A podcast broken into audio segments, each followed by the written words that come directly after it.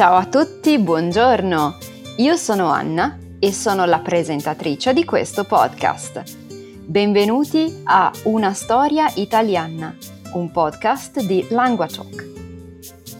This podcast is 100% in Italian and is designed to help intermediate level students become more fluent. If you have any trouble keeping up, simply decrease the playback speed in your podcast app.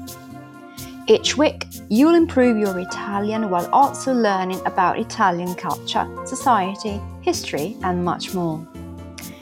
If you go to languatalk.com slash italianpod, you can read an interactive transcript of this episode as you listen.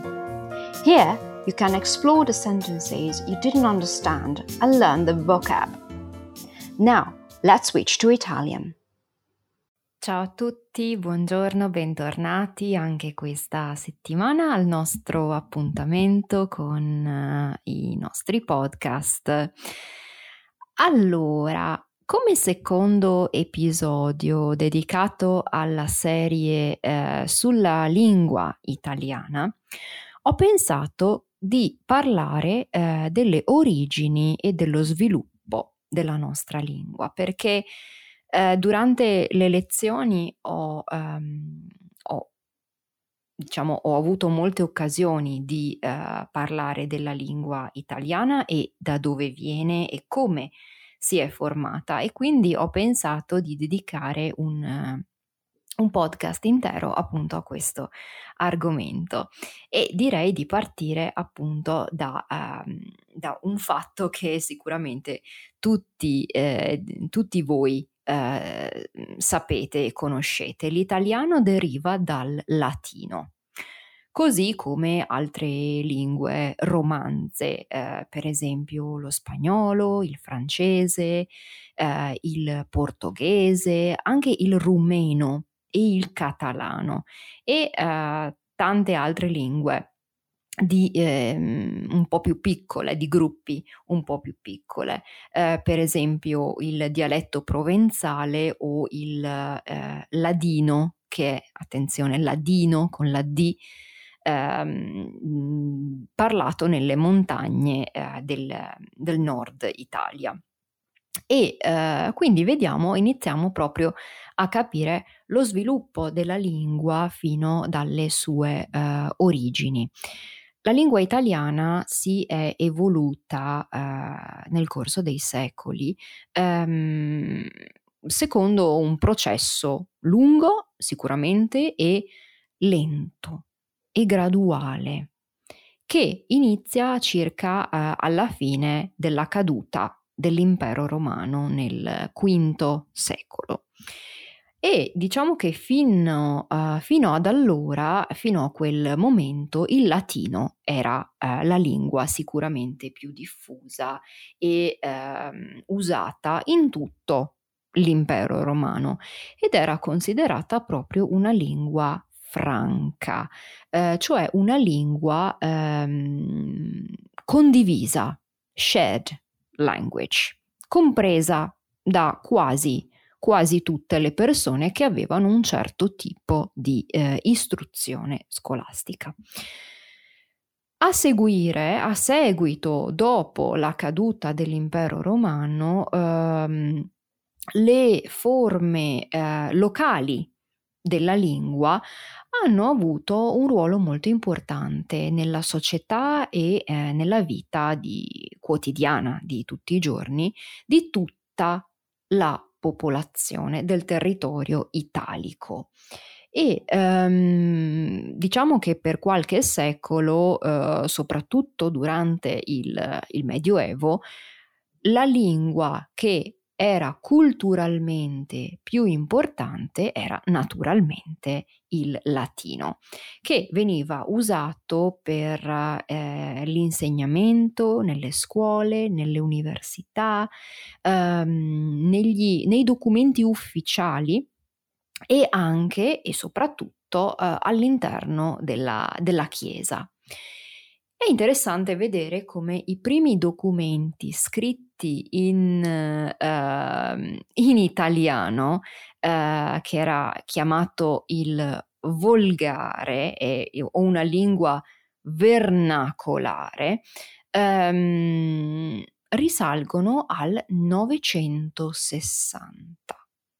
E ehm, quindi sono dei documenti molto particolari e a partire dal XIII secolo gran parte della letteratura e soprattutto delle poesie comincia ad essere pubblicata in eh, italiano regionale.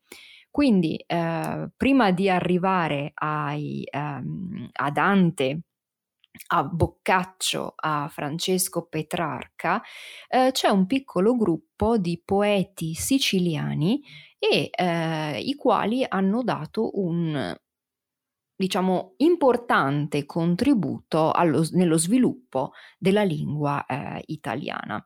E eh, come dicevo, però, i, eh, i maggiori ehm, autori, poeti, scrittori eh, nel XIII secolo ehm, naturalmente li, li, ho eh, li ho menzionati prima e sono tutti toscani. Fateci caso a questo particolare. E, ehm, ma dal punto di vista, diciamo, storico, eh, possiamo, mh, mm, possiamo affermare, possiamo pensare che il dialetto toscano eh, che era considerato un dialetto eh, della cultura, un dialetto importante, in cui hanno scritto eh, i più grandi poeti del XIII secolo, quindi Dante, Boccaccio e Petrarca, può essere considerato la base dell'italiano moderno. Attenzione perché oggi le cose sono un po', un po' cambiate, quindi la lingua italiana come la conosciamo oggi è il risultato di un processo lunghissimo di um, evoluzione, di sviluppo e eh, iniziato circa nel 1600 e um, per quanto riguarda diciamo la correttezza della, eh, della formalità della lingua da usare sia nello scritto che nel parlato. E eh, proprio la, la, forma corretta, eh, questa questione è rimasta eh, molto tempo sospesa, quindi non, nessuno era in grado di decidere ed affermare con certezza eh, quale fosse la forma più corretta di italiano, ma alla fine del 1900 uh, molti scrittori e diciamo personaggi culturali del tempo uh, hanno pensato che il modello uh, toscano avesse tutti gli aspetti considerati per una lingua formalmente corretta. Io ho qualche dubbio, ma lo, lo, sapete, lo sapete già. Quindi quando parliamo della creazione dell'italiano moderno dobbiamo eh, considerare anche molti diversi eh, aspetti storici, eh, sociali, culturali che hanno mh, mm, caratterizzato l'Italia da sempre. L'Italia e di conseguenza la sua, um, la sua lingua.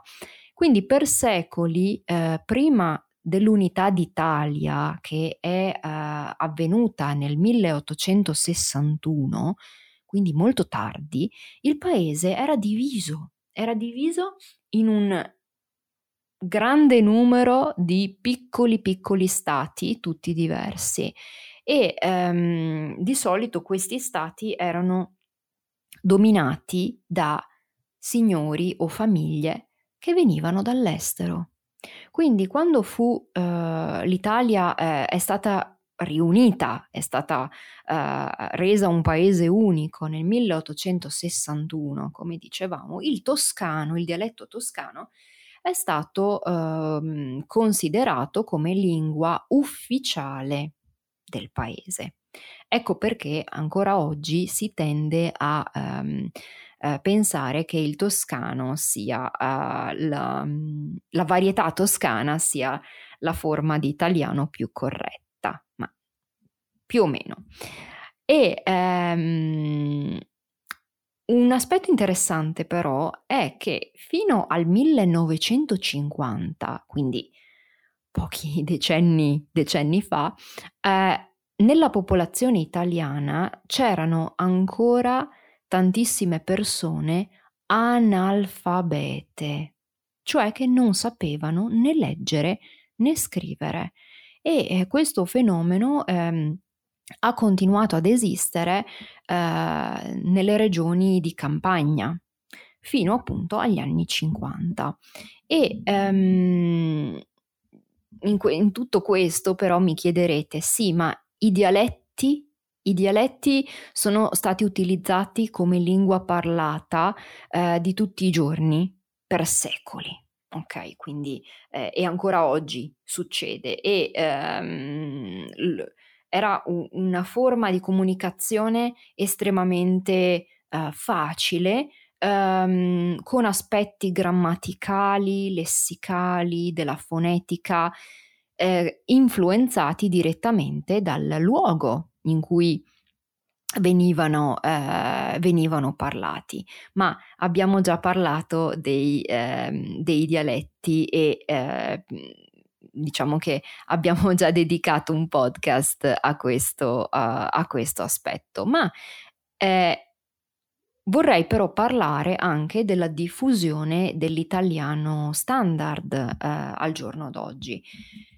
Tornando al 1950, ehm, il paese, diciamo l'Italia, è costretto a, a, ad affrontare un periodo di ricostruzione totale dopo la guerra, quindi ricostruzione politica, sociale, economica, eh, delle infrastrutture, eh, culturale, quindi veramente era un paese da rifare completamente. E pensate, meno del 20% della popolazione parlava un italiano corretto nella vita di tutti i giorni, quindi meno del 20%, è una percentuale impressionante. E ehm, diciamo che il, l'analfabetismo mh, mm, è stato, mh, mm, è rimasto diffuso in vari gruppi della popolazione ehm, fino a credo proprio agli anni 50, quindi al 1948-50 eh, e ehm, diciamo che questo ha portato molte, molte, eh, molte difficoltà proprio nello sviluppo generale eh, della, mm, della, eh, della, dello Stato. Um, ma secondo me il, il, l'evento che ha avuto un, un, un, impatto fortissimo sulla cultura italiana e sullo sviluppo della lingua italiana, sull'unificazione della lingua italiana è, stata, è stato l'arrivo della televisione. E nel 1954 ehm, esisteva solo un canale era la RAI, Radio eh, Televisione Italiana, e i programmi eh, TV iniziavano proprio ad essere trasmessi grazie alla RAI.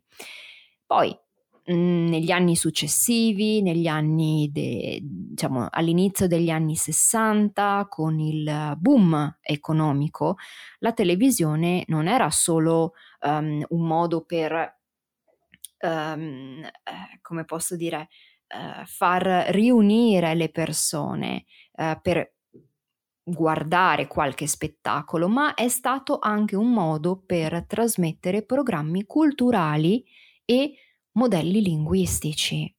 Quindi eh, mi ricordo che eh, esisteva eh, circa negli anni 60 eh, sulla RAI eh, uno spettacolo, un, pro- un programma televisivo chiamato Non è mai troppo troppo tardi, quindi It's Never Too Late, ehm, presentato eh, da um, un professore e grazie a questo programma molte persone eh, che eh, erano completamente o parzialmente analfabete hanno imparato a leggere e a scrivere. Quindi una, ehm, diciamo che una, una ricerca ha riscontrato, ha mm, scoperto che in questo periodo circa un milione e mezzo di italiani ha ottenuto il certificato di eh, scuola primaria grazie a questo, a questo programma. Quindi ehm, la TV non è eh, soltanto un, un mezzo eh, di distrazione, ma in quegli anni è servita tantissimo a, a, ad aiutare le persone a comunicare. Ehm, tornando però a parlare dell'italiano standard, ehm, le trasmissioni televisive hanno avuto sì una funzione eh, educativa almeno nei primi vent'anni eh, della, dell'esistenza della televisione. Eh, dal, dagli anni Ottanta, diciamo, la televisione però diventa ehm, qualcosa di diverso. Um, più gli spettacoli eh, diventavano probabilmente solo intrattenimento e molto più banali rispetto a quelli che ehm, esistevano, esistevano, prima. A volte anche un po' volgari, ehm, con dei comportamenti ehm, fuori dalla realtà quotidiana, quindi erano un vero e proprio spettacolo. Poi con il passare del tempo questo eh, diciamo ha avuto un, un, impatto veramente negativo nell'educazione culturale ge- delle, ge- delle generazioni più giovani e um, la televisione diciamo è anche complice eh, ha anche aiutato ad introdurre un linguaggio molto più semplice, eh, pieno di espressioni idiomatiche, eh, senza nessuna sintassi, eh, espressioni dialettali e a volte, anzi, la maggior parte delle volte queste espressioni sono assolutamente scorrette e um, um, usate nel peggiore dei modi possibili. Quindi una forma di um, cultura valida che però deve essere usata sicuramente con un po' di intelligenza. Ehm, quindi questa purtroppo è la TV di oggi, io credo che sia così ehm, in, in, quasi tutti i paesi e eh, diciamo che il vocabolario, il ricchissimo vocabolario della, eh, della lingua italiana si sta via via eh, impoverendo, quindi sta diventando un po' più povero. E ci sono molte ricerche che studiano uh, questo aspetto e effettivamente se sentiamo parlare i ragazzi giovanissimi diciamo mm, cosa stai dicendo? Non capisco. Quindi io, io credo che questo, questo, accada in tutte le lingue del mondo e sarebbe interessante confrontare l'italiano poi con altri, altre lingue. Quindi eh, questo podcast di oggi eh, ho voluto dedicarlo ad una velocissima storia della lingua italiana. Spero che eh, sia stato interessante e eh, spero che eh, sia stato abbastanza chiaro. Ho provato eh, di fare una, una corsa velocissima attraverso i secoli. Io vi ringrazio come sempre per la vostra attenzione e vi ricordo sempre di partecipare eh, per chi vuole al mio canale Patreon eh, che um, ogni giorno vi dà dei contenuti bonus, dei contenuti extra, quindi lo trovate sempre con il nome Una storia italiana. Vi ringrazio come sempre, noi ci sentiamo la prossima settimana. Ciao a tutti. Thanks for listening to this episode. It was produced by LanguaTalk, a platform where I and many other tutors offer personalized one-on-one online lessons. If you're interested in learning to speak Italian with a native tutor, check out LanguaTalk to meet a tutor for a 30 minute trial session. You find a link in the show notes. You can also re listen to this episode while reading an interactive transcript at languatalk.com slash ItalianPod. Try noting down some vocab as well as working on your pronunciation by copying what I say.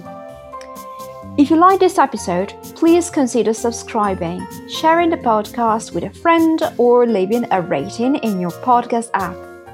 This will help us grow, which in turn will allow us to produce more episodes. Thanks and see you the next time. Grazie e alla prossima!